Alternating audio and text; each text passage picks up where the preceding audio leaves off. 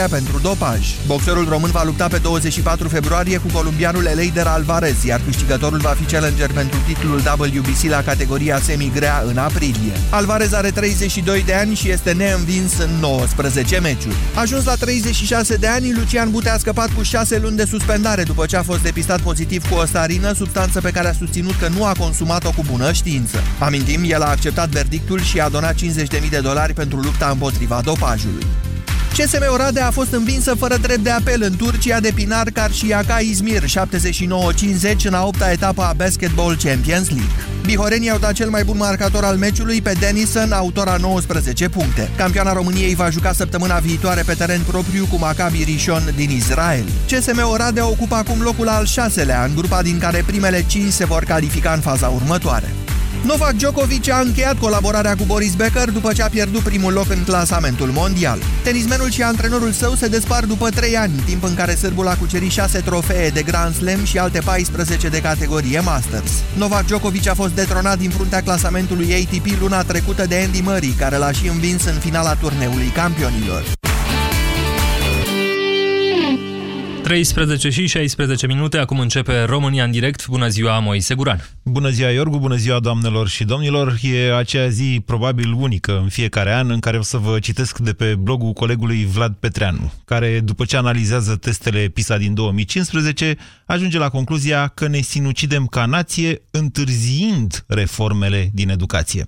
Astăzi vă întreb eu pe dumneavoastră cât de repede ar trebui să ne grăbim cu reformarea acestui foarte important domeniu, educație educația și cu ce ar trebui să începem. În câteva minute pornim și noi.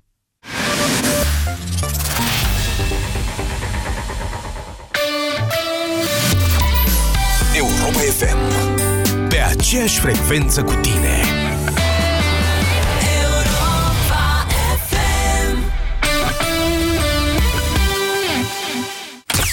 Dragă Moș Crăciun, pentru că mami face cele mai bune prăjituri și decorează casa ca în povești, iar tati găsește de fiecare dată cel mai frumos brad, anul acesta de Crăciun vreau să mă ajuți. Vreau să mă ajut să-i sărbătoresc și pe părinții mei, pentru că ei îmi fac sărbătorile frumoase în fiecare an. La Europa FM, dorința ta prinde viață. Intră pe europafm.ro și spune-ne cine îți face sărbătorile fericite. Lasă-i mesajul tău de mulțumire, iar de restul ne ocupăm noi. Alege să-i sărbătorești pe cei care îți fac sărbătorile la Europa FM. Ai dubluri la magneții Propolis ce? Da, P de la pozitiv și S de la sănătos Wow! Îți dau la schimb R de la rezistent și L de la liber, vrei? Da!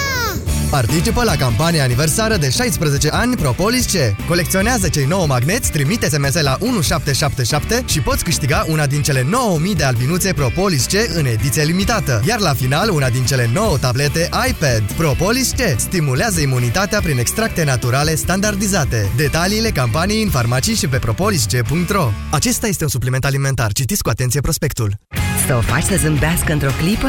De neprețuit! Plătește cu Mastercard sau Maestro în Carrefour și poți câștiga o Toyota Auris Hybrid sau unul dintre cele 10 carduri de 1000 de lei. Tranzacțiile contactless au șanse duble de câștig. Promoție valabilă până pe 4 ianuarie 2017. Află mai multe pe mastercard.ro o privire seducătoare evidențiată de gene lungi și dese? Cum o pot obține fără aplicarea de gene false? Descoperă Bonileș, un ser revoluționar pentru stimularea creșterii genelor și pentru îndesirea și îngroșarea firului. În plus, grație compoziției sale speciale, serul Bonileș previne căderea excesivă a genelor. Caută în farmacii Bonileș cu punga de cadou în ediție limitată pentru cei dragi. Rubrica de sănătate Tălpile fine reprezintă un simbol al femeilor care au grijă de aspectul lor. Produsele cosmetice scumpe sau tratamentele la salonul de înfrumusețare sunt singurele soluții? Recent au apărut în farmacii șosetele exfoliante Parasoftin. Invitatul nostru de azi ne va oferi mai multe detalii. Parasoftin este o mască lichidă pentru tălpi pe bază de acid natural din plante, care se aplică în șosetele speciale ce se pun în picioare. Efectul șosetelor Parasoftin este uimitor. După câteva zile de la utilizare, pielea începe să se exfolieze, tălpile devin catifelate, fără bătături sau calusuri. Atât de simplu? Da! După o singură utilizare a șosetelor Parasoftin, tălpile devin frumoase pentru timp îndelungat. Eu recomand acest produs și nu doar femeilor. Parasoftin, pentru tălpi fine. Ah, nu mi-e bine. Așa pățesc mereu în perioada asta anului. Sper să nu se agraveze. Bea ceva cald, așa îmi spunea mereu bunica. Ei, fetelor, n-ați auzit de Gripovit Max C? Gripovit Max C dublează forța ingredientelor naturale, a dozei mari de vitamina C și a zincului. Gripovit Max C se consumă ca o băutură delicioasă instant caldă, te încălzește și ajută la îmbunătățirea imunității. Gripovit Max C este un supliment alimentar. Citiți cu atenție prospectul. Gripovit Max C, forță dublă pentru imunitate. În decembrie, Selgros îți face cadou cele mai bune promoții. Azi ai 10% reducere la conserve acre, iar mâine ai 20% reducere la mopuri, mături și găleți, cu excepția articolelor din alte promoții. Ca să ai casa plină, vino la Selgros, club pentru profesioniști și pasionați de bunătățuri. Noi femeile avem picioarele frumoase, știm asta. Dar ce facem când le avem umflate de la prea mult stat în picioare, câteodată cu vânătăi, chiar și cu varice? Alegel, tratamentul eficient cu până la 3 aplicații pe zi. Cu Alegel am descoperit plăcerea de a avea picioare sănătoase. Alegel pentru picioarele tale. Acesta este un medicament. Citiți cu atenție prospectul. Banca Transilvania îți prezintă România în direct cu Moise Guran la Europa FM. După 26 de ani de reforme încălcite, relansări ratate și discursuri triumfaliste, e vremea să abandonăm lauda de sine patriotardă și să cădem cu toții de acord. Școala românească este praf, scrie pedagogul de școală veche al Europa FM pe site-ul petreanu.ro. V-ați dat seama despre cine e vorba. Nu vă citesc des de pe blogul lui Petreanu, dar astăzi cred că merită să-i blocați uh, blogul cu atâta trafic și să citiți cu mare atenție că ce a analizat și a explicat pe înțelesul tuturor rezultatele testelor PISA venite ieri și pe care deja unii le-au transformat într-un mare succes. Mai zice Petreanu așa. Au venit noile rezultate ale testelor PISA, e dezastru. Elevii români se plasează mai prost ca în 2012. Cu evaluările de anul acesta, România își consolidează poziția de lanternă roșie în Europa Centrală și de Sud-Est. România e depășită de Slovenia, Polonia, Cehia, Letonia, Ungaria, Lituania, Croația, Slovacia și Bulgaria, adică de toți cei care s-au prezentat la examen. Mai slab ca românii sunt doar românii, pentru că în urma României se află numai Moldova. Iar restul citiți dumneavoastră de pe site-ul petreanu.ro. Doamnelor și domnilor, ceea ce vreau să dezbatem astăzi la România în direct este modul în care noi ne dorim să facem sau să nu facem reformă în, țara, în educație în țara noastră. Pentru că, așa cum zice Vlad, s-au încercat sau cel puțin s-au declarat numeroase reforme în ultimii 26 de ani. Unele dintre ele n-au fost reforme deloc, ci au avut o titulatură pompoasă în sensul ăsta, altele au fost încercări de schimbare care mai rău au bulversat sistemul fără să-l schimbe însă esența acestuia, iar astăzi suntem așa undeva pe o buclă care se tot repetă, dar e aceeași, de fapt, în care așteptăm o reformă ce începuse în toamna anului trecut, s-a oprit la un moment dat, a venit președintele Iohannis și a zis ne gândim în 2015, facem în 2016, legiferăm în 2017 și începe din 2018. Săptămâna trecută, ministrul educației a dat un ordin care, pe cât a sunat de simplu, pe atât de complicat sau de ignorat a devenit între timp. Timpul alocat temelor pentru acasă de către un copil nu poate depăși două ore. Asta dacă vorbim de gimnaziu. În școala primară, o oră pe zi. Acum lumea stă și se întreabă cum procedăm mai departe, dar nimeni nu-și pune problema cum, am cum ar trebui să modificăm pe mai departe școala din România, astfel încât, într-adevăr, să lăsăm copiilor noștri timp de dezvoltare. Iar școala să nu devină o corvoadă, o muncă de sclavi, atunci când cineva nu respinge sclavia respectivă. Dar v-a spus vreodată problema, sigur v-am pus-o eu aici de mai multe ori, cum ar fi, de exemplu, să limităm numărul de ore pe care un copil poate să le petreacă la școală și ce ar însemna modificarea programei după aceasta? Dacă ar trebui să zicem 4 ore maximum în școala primară, 5 maximum în gimnaziu, 6 ore maximum în liceu, vă dați seama cum ar trebui schimbate catedrele, angajate, angajați profesori și așa mai departe? Sau programele? Doar prin această modificare. Sau dacă ar trebui să le spunem 3 ore de sport pe săptămână, obligatoriu. Sau 2 ore de sport pe săptămână în liceu, obligatoriu vă dați seama ce bulversațiuni extraordinare s-ar produce pentru niște chestiuni care altfel sunt de bază. Sau dacă am spune, în mod obligatoriu, școala care deja are deja instalate camere de luat vederi, trebuie să asigure părintelui posibilitatea de a urmări el și doar el, în timp real, ce face copilul la școală. Vă dați seama câte s-ar schimba doar prin aceste lucruri simple. Cât de tare ar trebui să ne grăbim cu această reformă în educație? Cu aceasta sau cu alta? Cu care reformă în educație? Cu ce ar trebui să începem? Când ar trebui să facem? E mai bine să ne grăbim riscând să îi bulversăm pe copii așa cum s-a mai întâmplat în alte ocazii? Sau ar trebui să o luăm așa mai cătinel, mai cu dezbateri, mai cu discuții, ceea ce tot facem de 26 de ani? Ce spuneți? 0372069599 este numărul de telefon la care vă invit să sunați pentru a intra în direct. Bună ziua, Alex! Bună ziua! Vă ascultăm. Noastră și ascultătorilor. Sunt foarte multe lucruri de spus, având în vedere că subiectul nu este deloc uh, uh, simplu, poate nu e complicat, e complex.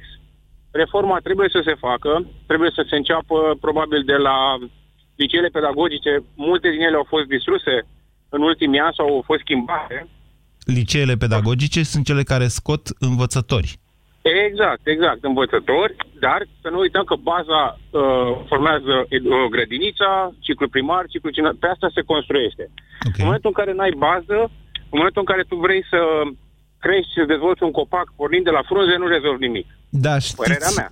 apropo de pedagogie, știți cum devine un absolvent de matematică sau de fizică sau de chimie profesor la o școală?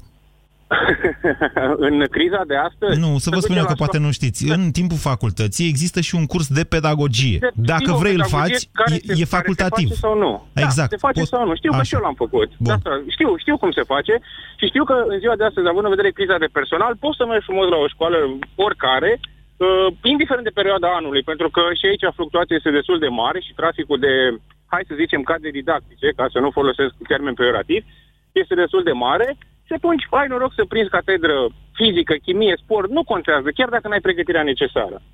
Uh, aici asta ar fi una dintre probleme, și anume faptul că nu uh, sau că există o lipsă mare de, de oameni care să aibă și chemare, și dar, și să vrea să muncească cu copiii și să încerce să aibă rezultate, nu să vină la lucru sau să vadă procesul educațional ca un job, cum mi vine... Nu știu, deci, Alex, în esență, să... dumneavoastră spuneți că ceea ce ar trebui făcut prima dată ar fi schimbarea calității pedagogice a dascălilor? În primul rând ar trebui să se, uh, să se încerce căutarea unor oameni care să aibă și aplicare și răbdare, cu riscul de a mă repeta.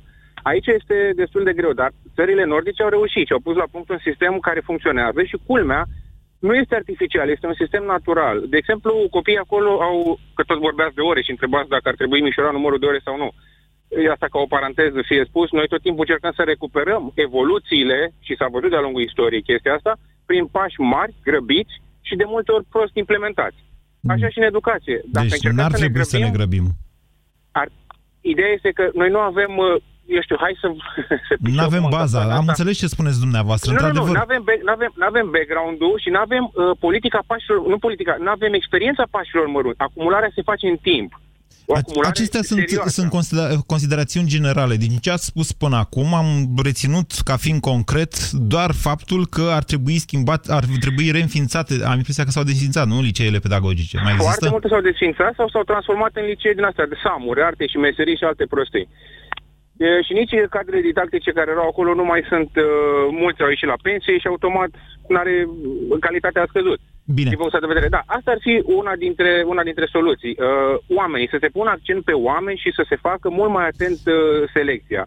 Pentru că, la urma urmei, la clasă este profesorul și copiii. Profesorul poate să aibă 7, 7 8, 9, 10 diplome și specializări. Dacă nu e în stare să comunice cu copiii, să-i țină alături și să le insufle uh, pe căi uh, nu, ne- uh, nu neapărat uh, clasice, standard, cum scrie la manualul de pedagogie, Uh, și să-i, să-i atragă, să învețe, să vină de plăcere la școală, cum ziceați mai devreme, atunci nu ai rezolvat nimic. De asta trebuie, consider, cred eu, și nu personal, că cel mai important este să se pună accent pe uh, cadrele didactice, să li se asigure, în primul rând, o lor un, uh, un sistem care să, uh, unde să poată învăța și să deprindă metode. Să începem noi. cu o creștere de salarii. Nu, asta, creșterea salarii, v-am mai tot ascultat și am auzit multe lume care pune accent pe creșterea salarii. Este foarte adevărat că un cadru didactic poate fi pus în situații delicate, dar dacă există tact și responsabilitate, uh, nu, nu se lasă influențat de chestia asta. Sunteți profesor Alex? soția lucrează la grădiniță și eu am terminat modulul de psihopedagogie și știu ce se face și ce s-a făcut. Bine, vă mulțumesc foarte mult pentru telefon. Aș vrea să vă reamintesc faptul că a existat o creștere de salarii de aproximativ 25% pe medie în educație doar în ultimul an. Bună ziua, Elena! Bună ziua! Vă ascultăm. Uh, Eu nu am legătură cu învățământul, vorbesc doar din calitatea de mamă a doi copii, un copil de pregătitoare Aveți și un atunci copil cea de mai, clasa puternică, cincea. cea mai puternică legătură posibilă cu învățământul asta e. Vă ascultăm. Uh, după părerea mea, uh, am discutat suficient. Eu uh, m-am săturat să aștept în toate domeniile reformele astea minunate. Uh, cred că ar trebui să plecăm de la niște manuale naționale unice, cum erau pe vremea noastră. Dacă ne uităm în manualele copiilor noștri, Da. uh, vedem că sunt informații incomplete, uh, sunt informații uh, foarte amănunțit uh, dezvoltate, dar uh, inutile pentru examenele de capacitate sau pentru bacalaureat, de exemplu. Deci Da, facem sunt lucruri- avioane, dar Elena. nu mai știm să facem înmulțiri. A, S-ar putea să aveți dreptate, s-ar putea să nu. De unde sunteți? Uh, din Galați. Din și Galați. Al doilea, și al doilea punct pe care aș vrea eu să-l schimb, eu una l-aș schimba, examenele naționale să nu fie influențate de media anilor anteriori, pentru că așa am ajuns vânători de note și așa am stimulat mafia meditațiilor cu profesorul de la clasă. E adevărat, dar să știți că vânătoarea de note exista și înainte. Doar a fost stimulată de chestiunea asta. Da, și a luat o amploare uh, fantastică. Bun. Și s-a ajuns la un nivel la care profesorul de la clasă face pregătire în școală. Și asta e, asta e ceva rău? Păi pe banii el încasează și noi plătim utilitățile, nu? Că noi plătim căldura, noi plătim lumina. Da, Elena, dar ce să facem? Adică dacă altfel nu avem cum să ne facem copii m, mai competenți... Nu, ați, nu ați înțeles, da, dar măcar să aibă bunul simț și să se ducă la el acasă sau să-și închirieze un spațiu. Ba, mai Dar bine nu la pe banii școală. Mei. Mai bine la școală. Pe banii Bun, mei, că e atunci copilul să meu. plătească o- Păi atunci să plătească o chirie, domn profesor. De ce doar să încaseze, domn profesor? Elena, Nu aveți o oarecare încasează răutate la salariul? adresa domnului profesor, dar eu vă spun în felul următor. Un profesor care vrea să pregătească copiii, m, Poate să o facă gratuit. poate să o facă, din punctul meu de vedere, poate să facă și evaziune fiscală. Vă spun sincer că nu mă interesează. Adică, dacă pui în balanță Ba, cred una că cu ar trebui cealaltă, să ne intereseze, că ce îl învățăm pe copilul ăla? matematică. Îl învățăm că, Fizică, pe matematică chimie. și îl învățăm că e ok să facem evaziune fiscală? E mai bine să învețe matematică decât să nu învețe matematică și să habar n-aibă oricum ce e evaziune fiscală. Uh, da, e foarte bine să aibă, să aibă habar de matematică și să știe matematică. Sunt total de acord cu Elena, asta. Elena suntem, dar nu suntem, sunt de acord. Ascultați-mă puțin, că nu, nu, nu, nu asta e până la urmă tema de astăzi. Eu vă înțeleg Da, pe dumneavoastră. Dumneavoastră spuneți că, domnule, n-ar trebui să se mai facă pregăt- să nu mai fie șantajați copiii, de fapt, prin note ca să vină la pregătiri și să pră- plătească părinții profesorul. Cu asta sunt de acord. Dar, în același timp, n-aș generaliza și vă spun în felul următor. În momentul în care ai un deficit de ceva, primul lucru pe care trebuie să-l faci este să scoți impozitarea pe sistemul respectiv. Eu aș scoate, de exemplu, impozitele pentru pregătire particulară, pentru că ea vine în plus, cum o fi sistemul, așa, bun, rău, dar aduce ceva în plus la ceea ce nu reușește școala să facă. Sigur că nu e aceasta soluția. Soluția este să facă școala ce trebuie, dar tot e o soluție de avarie. 0372069599. Vă rog să mă contraziceți dacă nu sunteți de acord cu mine. Bună ziua, Corina! Oh, bună ziua!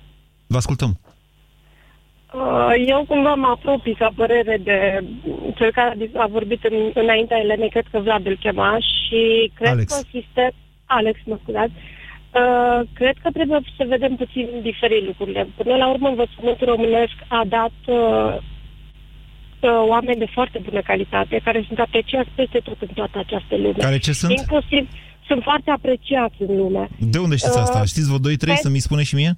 Da, știu, știu, am avut chiar mulți colegi de școală care au plecat, de exemplu, am terminat o facultate de drept în Cluj, la stat. Așa. Au plecat în străinătate și chiar pe sistem, de exemplu, american, au devenit avocați foarte buni acolo. Uh, chiar și nu, credeți-mă, erau Nu. copii veniți de la... N-au plecat, să se, n-au plecat după ce au învățat dreptul în România să se facă avocații în Statele Da, Unite, da, au că plecat e alt după ce sistem au de învățat drept dreptul acolo. în România, ba da, și șase luni și-au echivalat. Uh, Studiile au studiat acolo și chiar am o prietenă foarte bună care a făcut așa. Îmi dar nu pare rău despre să vă asta e spun, este un alt sistem de drept, trebuie să-l iei de la zero. Da, în șase luni de zile le-a învățat și a devenit avocat acolo. Dar cred că nu despre asta e vorba. Ba da, despre asta e vorba. Lăsați-mă să vă citesc niște chestii de pe blogul lui Petreanu din uh, rezultatele testelor PISA, doar să găsesc. Deci uh, s-au luat și s-a făcut așa, s-au luat șapte domenii de interes și au zis, ia să vedem, nu mi-o tăia, ia să vedem cum se plasează elevii din România. De la, deci sub nivelul 2 sunt, atenție, 2 din 7, da? Sunt 38,6% dintre elevi. Sub nivelul 1B sunt 38% dintre elevi, dacă nu mă înșel. În vreme ce la nivelele superioare, 3, 4 și 5, se plasează doar 27,5% dintre elevii români. Dumneavoastră, uh, Corina, vorbiți de cât? De 1%, de 2%, de 5% dintre Ok, ei? atunci am înțeles.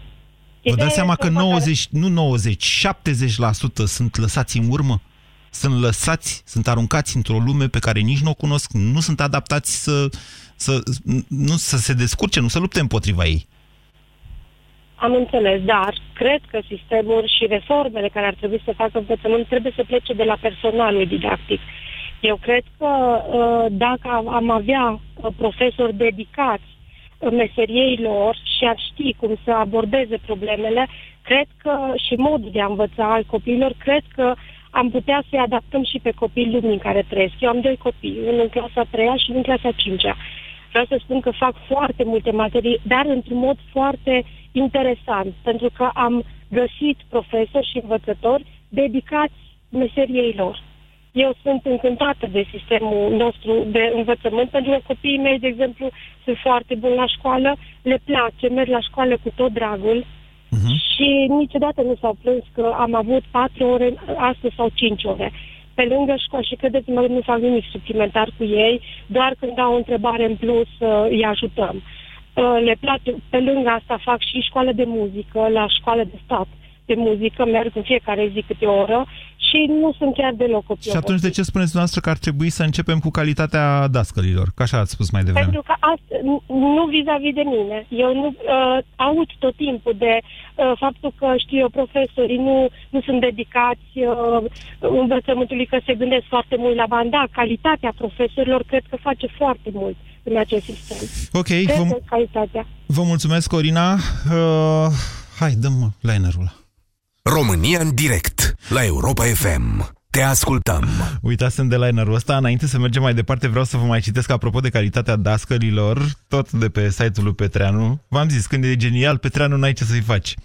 Uh, el, alături de testele astea PISA, mai pune niște teste un pic mai vechi, se numește Studiu Talis din 2013, care uh, nu măsoară calitatea elevilor, ci gradul de mulțumire, uh, sau cum să zic eu, modul în care se consideră pe ei înși, se evaluează pe ei înșiși dască, dascălii din România. 99,8% dintre dascălii români se consideră pregătiți sau foarte bine pregătiți, iar ceea ce, în ceea ce privește conținutul disciplinei predate, 98,5% dintre ei se simt bine sau foarte bine pregătiți în privința pedagogiei, adică a, a modului în care ei știu să-și predea materia la școală. 0372069599 Bună ziua, Cristian! Bună, Moise. Sper să fiu uh, suficient de coerent. În Eu ceea sper să ce fiți un pic aveam mai de gând. aplicat, scuzați-mă, Cristian, decât toți ceilalți care au vorbit înaintea dumneavoastră, că e ușor să zici dascălii mai de calitate. Propuneți ceva concret, domnule.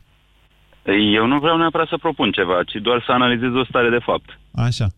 De unde, În- de unde să ajungem la concluzia cu care am început, domnule, că suntem, vai de steaua noastră, cei mai slabi din Europa? Poftiți! Nu, nu. Eu nu am ajuns la concluzia asta și mă oferă să ajung la concluzii după atât de puține teste, ca să spun așa ceva, după atât de puține variabile. Uh, Referitor la reformele de care vorbeai încă de la început, uh, aș spune că, înainte de toate, noi avem, am dat cumva în, în mania reformei. Vrem câte o reformă în toate lucrurile. Lucrurile pe care le avem la nivel de învățământ, cred că sunt destul de bine puse la punct. Ar mai fi puse de pus la punct baza materială înainte de toate. Pe uh-huh. care nu mai avem. Asta nu cred că o poate contesta cineva. Vă contest eu acum. Ok. Deci eu deci, contest deci ceea ce spuneți dumneavoastră. Deci avem bază materială. Eu contest ceea ce spun, spuneți dumneavoastră și vă pot arăta pe cifre că efortul națiunii noastre este astăzi de cel puțin trei ori mai mare decât pe vremea comunismului și din punct... Și totuși... Și din, iar din punct... Nu, scuzați-mă, din punct de vedere al efortului e undeva cam de 10 ori mai mare. Și vă dau și cifrele. Dacă vreți, vi le-am mai dat la Pastila Bizidei, cred că și la România în direct. Da, în același timp... Nevoie. În nu același timp însă aș vrea să vă atrag atenția că aveți dreptate în unele școli din România supraaglomerate tocmai pentru că în foarte puține au mai rămas niște dascăli de calitate și alea devin supraaglomerate, toată lumea se duce acolo, s-au da. desfințat laboratoare, s-au desfințat săl de sport în multe exact cazuri. la mă refeream. M-am, exact v-am înțeles, dar să știți că acestea sunt excepții. În cele mai multe cazuri avem școli făcute, renovate pe fonduri UE în România, care n-au copii în ele. Și pentru că numărul au, copiilor a, cele... a scăzut foarte mult.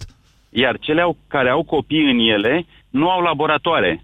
Iar cele care au laboratoarele nu au uh, echipamentele sau, în fine, vorbim de acum strict de niște laboratoare de fizică sau de chimie, nu au reactivi, nu au o grămadă de lucruri care să le arate. Totul se rezumă la o planșă, la niște proiecții pe un perete și cam asta a fost toată povestea.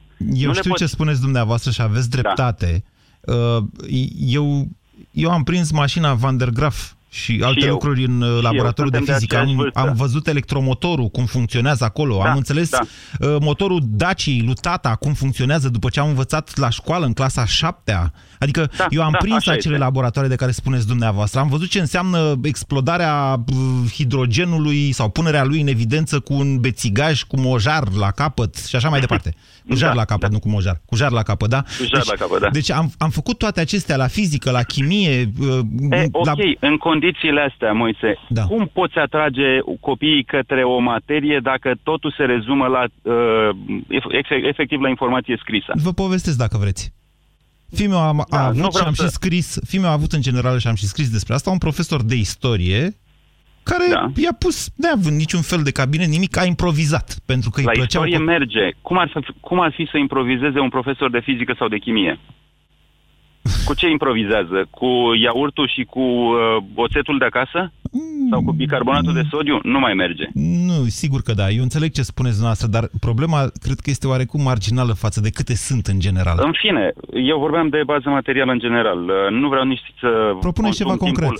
concret. Da, nu vreau să consum nici timpul celorlalți uh, în felul ăsta. Al doilea lucru de care vreau să vorbesc este cel de referitor la teste.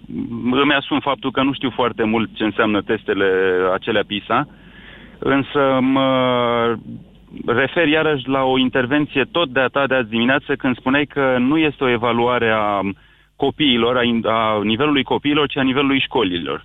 Uh, este adevărat? Nu. Uh, era Petreanu, nu eram eu. Da, scuze. De ce l-am vorbit azi dimineață în deșteptarea? Eu am așa ceva restrâns acolo, se numește okay, pastila okay. bizidei. Mai fac și eu confu- confuzie. Nu e nicio problemă. Uh, Asta arată că da. n-ați fost la cor în școală, spre deosebire de mine. Așa, nu, n-am fost, n-am fost, n-am deci niciun fel de ureche muzicală. Să vă spun în felul următor, testele astea PISA nu măsoară în mod necesar câte mate- câtă matematică știi. Ele nu, măsoară câte școlii. cunoștință ai în general. Nu. Sunt păi mai multe cum lucruri. le măsoară? Cum le măsoară ei dacă testele nu se fac cu copiii? Nu vreți noastră să citiți? Ba da, cu copiii se fac. Nu vreți să citiți blogul lui Petreanu? Ok, bun. Vă mulțumesc mult. Vă mulțumesc pentru telefon. 0372069599. Bună ziua, Natalia. Bună ziua. Vă ascultăm. Uh, în mare parte sunt de acord cu antevorbitorii mei. Uh, doar că aș dori ca reforma să fi început ieri și nu cu vorbiri și cu puse pe foaie, pe hârtie, în Parlament sau așa. Aveți copii? Direct în practică. Da, am copii. Cât de mari? Uh, momentan e la grădiniță, deci e pitic. Doar că i-am pe ai prietenei mele și cei apropiați și văd cât au de învățat și ce au de învățat, iar uh, vreau să întreb, așa, nu mă prea pricep, a meu oricum e micut. Uh, în Franța, că se tot face aluzie la cum e în afară. În Franța, spre exemplu, au până uh, luni, mier, luni, marți și miercuri au ore, iar joia și vinerea uh, au uh, ore uh, speciale, la modul fiecare ce își dorește să facă, facă în cele patru ore de stat la școală. Deci, mm, nu e chiar așa. E, e, e ce spuneți dumneavoastră, dar nu e chiar așa. Natalia, ce propuneți mai concret? Eu propun să se înceapă din, din momentul ăsta, să se înceapă revizuirea materiilor și a orelor uh, pentru copii. Eu asta cred că e cel mai, cel mai repede de făcut. Iar uh, încă o problemă, uh, da, sistemul de supraveghere online a părinților mi se pare foarte corect și cred că ar da foarte mult, uh, ar, ar da roade mari. Bine, Natalia. Am emoții mari. Bine, vă mulțumesc, vă, vă mulțumesc pentru telefon. Vorbiți normal, de-aia v-am întrebat dacă aveți copii și că sunt de mari, ca un părinte al unui copil care nu e în școală. Noi, părinții celor care sunt în școală, ne temem de schimbări care îi bulversează, care, în general. Eu nu prea mă tem, sincer să vă spun, pentru că eu cred că mai rău decât a ajuns școala românească nu poate fi, decât fără școală deloc. Să vă spun așa că E bine când ai copii mici, pentru că după aceea, după ce începi liceul și după ce îți dai seama că s-ar putea să-și dorească mai mult și mai mult, simți așa cum se apropie momentul ăla și începi să te temi. Te temi, te gândești, o să plece din țară. O să plece din țară, țara asta n-am reușit să o schimbăm suficient, o să îmbătrânești singur, se duce pe acolo, se îndrăgostește, se însoară sau se mărită, se căsătorește, iar tu rămâi cu regretul că n-ai putut să faci nimic și că ai stat în acești ani că am stat pur și simplu și că am ratat și că am pierdut vremea și că în final la asta se ajunge. Bună ziua, Cristian! Cristian? Nu e Cristian? Băi, nu e Cristian. Este Amalia. Bună ziua! Bună ziua, Moise! Eu sunt o proaspătă mămică de copil clasa pregătitoare. Deci a început școala de câteva luni și deja m-am lovit de minunatul sistem de învățământ al nostru ce pot să spun este că, în primul rând, eu consider că învățătorii trebuie reformatați, pentru că bănuiesc că 90% din ei tot știu să învețe cum să scrie, cum să facă, dar nu au noțiuni de dezvoltare personală, de motivare a copiilor absolut deloc. De exemplu, copilul meu a început foarte motivat școala, încă n-am ajuns în faza în care să zic că nu vreau să mă duc la școală, dar în fiecare zi nu mă observați. Bătaie de joc la scris, scrieți foarte urât, nu sunteți cu mine, sunteți răi, nu vreau să te mai văd la școală. Adică, părerea mea, să ai o învățătoare bună e loterie curată, dacă nu te interesezi dinainte. Și învățătorii, în afară de faptul că știu că trebuie să învețe pe copii programa aceea care s-a dat, nu au altă înclinație sau altă deschidere de a mai intra în mintea copiilor. Și cum ar trebui să arate mai exact sistemul păi ăsta am discutat, de, de exemplu, inter... cu învățătoarea și am zis, da, haideți, chiar dacă nu vă place cum ați scris cu tare literă, lăudați-l, spuneți-i, îmi place cum ai făcut litera asta, azi ai făcut mai frumos ca ieri. Zic, na, haideți să încercăm și metoda asta un pic, să-l încura, să încurajăm pe copii, nu... Adică e un stil din asta deja de marginalizare sau de etichetare, că ăla e rău, ăla nu cu minte, uh-huh. cumva de un sistem de învinovățire. Și al doilea aspect, de exemplu, pe mine ca mamă singură, mi-am dat seama că ar trebui înființate școli cu program prelungit, cum sunt și la grădinițe, pentru că tu un copil de șase ani, de șapte, de opt ani, nu poți să-l lași singur până la 12 la școală și nu ai altă variantă decât să te lași de servici ca să faci, facă copilul clasele after school. 4. Da, un after school. Ați auzit azi dimineață discuția despre after school de la deșteptarea? Că a continuat uh, foarte interesant. Nu. N-am făcut atâta promo emisiunii deșteptare. 900 de lei pe lună toate aceste Ok, dincolo de asta, opiniile referitoare la After School, poate facem o dată o dezbatere separată numai da. despre asta. Opiniile referitoare la After School sunt de asemenea împărțite pentru că nu întotdeauna ceea ce fac copiii acolo la After School este tema așa cum trebuie ea făcută. Da, asta e o altă discuție. Vă mulțumesc, Amalia. 0372069599. Bună ziua, Mihai! Salut! Uh, eu aveam uh, cumva două perspective pe discuția asta. Sunt și uh, profesor universitar și sunt și tată al unor copii care sunt la grădiniță și în primele clase la școală. În principiu, din punctul meu de vedere, suntem undeva 20 de ani după niște reforme care cred că pot fi citite într-o singură cheie, indiferent ce au zis ele mai departe. Cum să dăm mai puțin bani în învățământ? Da? Uh, iertați-mă, de... da. iertați-mă, realitatea vă contrazice. Chiar Uh, dacă, chiar dacă suntem încă în urma bulgarilor, ne apropiem de 4% din nu PIB. ne contrazice pentru că să avem uh, la nivelul Europei Centrale și de Est cele mai mici salarii la nivelul sistemului de învățământ. Deci Da, sa- și din la cauza salarii asta avem ziceți cele mai dumneavoastră mici se producții, reduce da. totul. Ce anume? La salarii spuneți dumneavoastră se reduce Nu. totul. Uh, La salarii se reduce calitatea personalului uman care vine în uh, nivelurile de foarte de jos în învățământ. Atâta timp cât uh, eu am angajat un uh, muncitor necalificat să-mi sapă un canal în curte care este plătit cam cu un milion, un milion 500 și un învățător este plătit cam cu jumătate într-o zi, da, 150 de lei versus, uh, eu știu, salariu de sub 2000 de lei al unui învățător, atunci... Comparăm mere cu pere, Mihai. Nu. Comparăm faptul că un om care acum termină școala se poate face săpător de canale sau se poate face învățător. Și dacă vrea să câștige mai mulți bani, se face săpător de canale. E punctul dumneavoastră de vedere. Eu vă spun în felul următor. uh, Efortul acestei nații, inclusiv cu salariile, dar cu educația în general, a crescut și crește. În continuare, probabil că va crește. Da, în același dar, timp încă însă... o dată, este la nivel comparativ exact acolo unde sunt și rezultatele studenților noștri. Din păcate. La nivel universitar nu aveți această problemă cu salariile, din ce știu eu. La nivel universitar uh, nu am această uh, problemă în comparație cu cei din învățământul primar și din cauza asta am tot respectul pentru munca lor. Dar uh, dacă fac Mhm. Dar aceeași rezultatele comparație la nivel universitar sunt de asemenea senzaționale, se știe. Uh, Păi, e, uh, la mine la facultate vin uh, studenți care termină bacul cu 9 sau cu mai mult. Deci minim nota 9. Uh, problema este că dacă le dau acestor studenți de învățat 10 pagini de astăzi până mâine, probabil că doar 20% vor reuși să facă asta. Pentru că nu sunt învățați să învețe. Exact. Ok. Da? Chiar dacă au rezultate Deci foarte scuza bune la dumneavoastră este învățătură. că din facultate ies oameni nepregătiți, pentru că ei vin nepregătiți din liceu și p- pe un lanț al slăbiciunilor înapoi, totul pleacă de la școala primară, unde de fapt nu sunt bine plătiți uh, educatorii și uh, dascălii în general.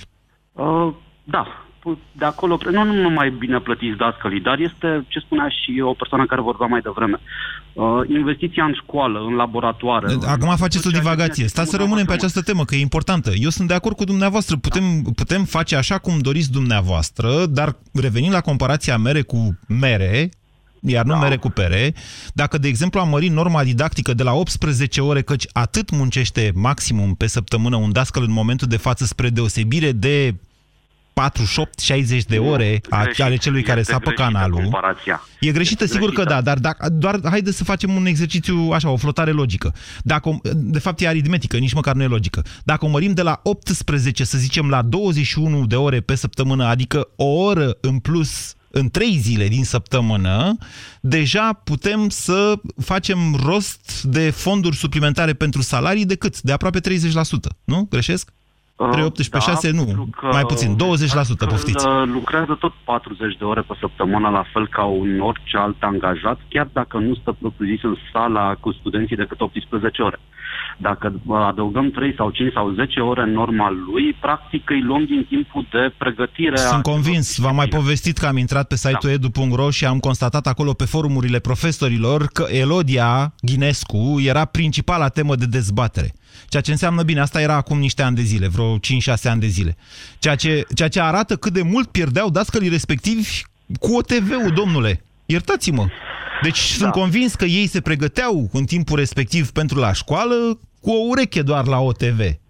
Uh, aici vine din nou calitatea personalului pe care putem să-l plătim la nivelurile mici și uh, probabil că cel mai bine ar fi nu doar salarii mai mari, ci salariile acestea ar trebui asociate cu nivelul elevilor. Nu, de ce nu le asociem cu, elevilor elevi, mai cu, departe. cu nivelul profesorilor? Eu sunt de acord, v-am zis să le dublăm salariile. Profesorilor se reflectă în uh, rezultatele elevilor lor. Mihai, sunteți de acord să dublăm salariile? Cu niște criterii de performanță. Adică cu niște examene? Uh, cu, nu, cu examenele de acum, dar... Uh, Ba nu, hai să scoatem toate, pot, toate posturile de profesor din țara asta, inclusiv cele ale titularilor, să le scoatem la concurs și să dublăm salariile ca să atragem oameni pregătiți. Este o soluție care poate să dea rezultate. Este o soluție care este o soluție care distruge un sistem de inamovibilități care în momentul de față este mai puternic în învățământ chiar decât în magistratură și care, vă asigur eu, va fi apărat în continuare, în principal de sindicatele din educație. Asta este viața lor. Și nu numai, întreg sistemul, și inspectoratele și toate astea. Toată lumea știe cum se ia titula, titularizarea, pe ce posturi și unde și toată lumea știe cât ești șpaga, domnule, dacă, dacă o cauți pe internet, cred că găsești această informație și cu ajutorul lui Google. Dar hai să ne prefacem că nu știm despre ce e vorba. Cu ce începem, vă întreb eu astăzi și nu mai avem multe minute. Sebastian, bună ziua! Bună ziua, Moise! Mă bucur să fim uh, la radio după multă vreme. Uh, scurt și la obiect. Din punctul meu de vedere, cred că trebuie să redefinim clasa. Să o ducem de la 36 de elevi cât este astăzi 30. 25, 30. Nu uh, mai sunt 36. 36 nu mai sunt nici de pe vremea mea, să știți, eu am fost în clasă de 30. Eu de 33. Uh, ca idee, mă rog, sunt ceva ani de atunci. Dar să ducem clasa la 15 elevi și să ne putem ocupa de ei în așa fel încât ei să fie performanți și să nu avem nevoie de teme pentru acasă. Să lucrăm cu ei la nivelul clasei Ah, deci să nu studieze deloc acasă, nici măcar o oră, cum zice noul, uh, nici, noul nici măcar ministrul o oră. educației? Nici, nici măcar o oră. Um, fac parte, să spunem, dintre persoanele care au reușit să învețe foarte mult la clasă. Și dacă stau și mă uit retrospectiv, um, uneori cu un ochi critic, pot să spun, nu am făcut nicio temă pentru acasă, deși am primit. Am fost amenințat cu nota 2, am fost scos la tablă. Sunteți Dacă genul de chiulangiu. Uh, putem să spunem și așa, dar am fost olimpic. Cunosc, am învățat. Cunosc foarte bine genul dumneavoastră, da? Sebastian. Asta presupune, da, știu ce înseamnă, nu, nu mi-l tăia pe Sebastian. Asta presupune, asta presupune o atenție sporită, adică o capacitate de concentrare, e o chestiune care se exersează. Da, ca să ajungi Hai. în facultate să citești odată și să iei șapte, asta înseamnă și numai în facultate, și la liceu, și tot timpul. Totul da. e o capacitate însă de atenție, de sinteză și așa mai... Când spunem analfabeți funcționali 40% sau peste, ne referim la faptul că oamenii citesc, știu să citească, dar nu înțeleg ce citesc. Asta este realitate, din păcate. Iar dumneavoastră uh... vreți să trecem în partea cealaltă, în care copiii doar ascultă ce le spune profesorul, căci este atât de interesant încât nu mai au nevoie să repete acasă. Um, cred, că, cred că vorbim de Star Trek, domnule. Cred că, cred că suntem uh, în 2230. De curând, se poate. Am văzut de curând o oră prezentată la școala americană din București. Mă rog, nu-i facem reclamă, da. O oră cu un profesor nativ. Scurtați mesajul că am depășit deja cu un minut și mm, spațiul alocat uh, uh, emisiunii m-a furat timpul. Oh, da. Uh, scurt și la obiect profesorul era un lider. Profesorul implica toți copiii în acea discuție. Okay. Trebuie să schimbăm conceptul. Trebuie să schimbăm foarte multe. Din păcate, această emisiune s-a terminat, ne mai auzim și mâine. Ați ascultat România în direct la Europa FM. O emisiune susținută de Banca Transilvania. Europa FM prezintă Seara alegerilor parlamentare. Duminică 11 decembrie, de la ora 21. Primele estimări ale rezultatelor alegerilor parlamentare și primele reacții de la sediile partidelor politice, imediat după închiderea urnelor de vot. Filip Stan David și invitații săi, Cristian Tudor Popescu, Alin Teodorescu, Vlad Petreanu și Moise Guran, te invită la o discuție rațională cu acoperire națională despre importanța votului pentru Parlamentul României. Ascultă Seara alegerilor parlamentare. Duminică 11 decembrie, după ce ai votat, de la ora 21 la Europa FM. Alege să înfrunți adevărul. Stimați ascultători, dacă vă doare spatele, folosiți Sindolor Gel. Dacă ați făcut o întorsă, folosiți Sindolor Gel. Dacă ați rămas cu gâtul înțepenit, masați ușor cu Sindolor. Sindolor, singurul gel cu 3 substanțe active și 4 mecanisme de acțiune. Calmează inflamația, combate procesele ce întrețin durerea, împiedică formarea și transmiterea impulsului nervos și reduce senzația de durere. Atenție! Sindolor Gel nu se aplică și în cazul durerilor din dragoste. Sindolor Gel. Fără durere e plăcere. Acesta este un medicament. Citiți cu atenție prospectul. Magazinele de încălțăminte Denis și Anacori vă oferă cadoul perfect de sărbători. Pune sub bradul tău încălțăminte, agențiile și accesoriile produse de fabrica Denis și fă invidios pe Moș Crăciun. Vă mulțumim că ne-ați ales și vă urăm sărbători fericite alături de cei dragi. Rubrica de sănătate Astăzi discutăm despre căderea părului. Părul este unul dintre cele mai importante atribute ale femeilor. De aceea, lipsa acestuia este o problemă mai gravă pentru femei decât pentru bărbați. Vorbim despre acest subiect cu doamna doctor Iulia Panțuru. Într-adevăr, căderea părului afectează multe femei, începând de la pubertate. Din ce cauză apare această situație? Există vari motive, schimbări hormonale, stres, anemie sau administrarea de medicamente. Și ce pot face doamnele în acest caz? Eu recomand pacientelor mele Parusan. Parusan ajută la reducerea căderii părului și contribuie la stimularea creșterii firelor noi de păr. Vă mulțumim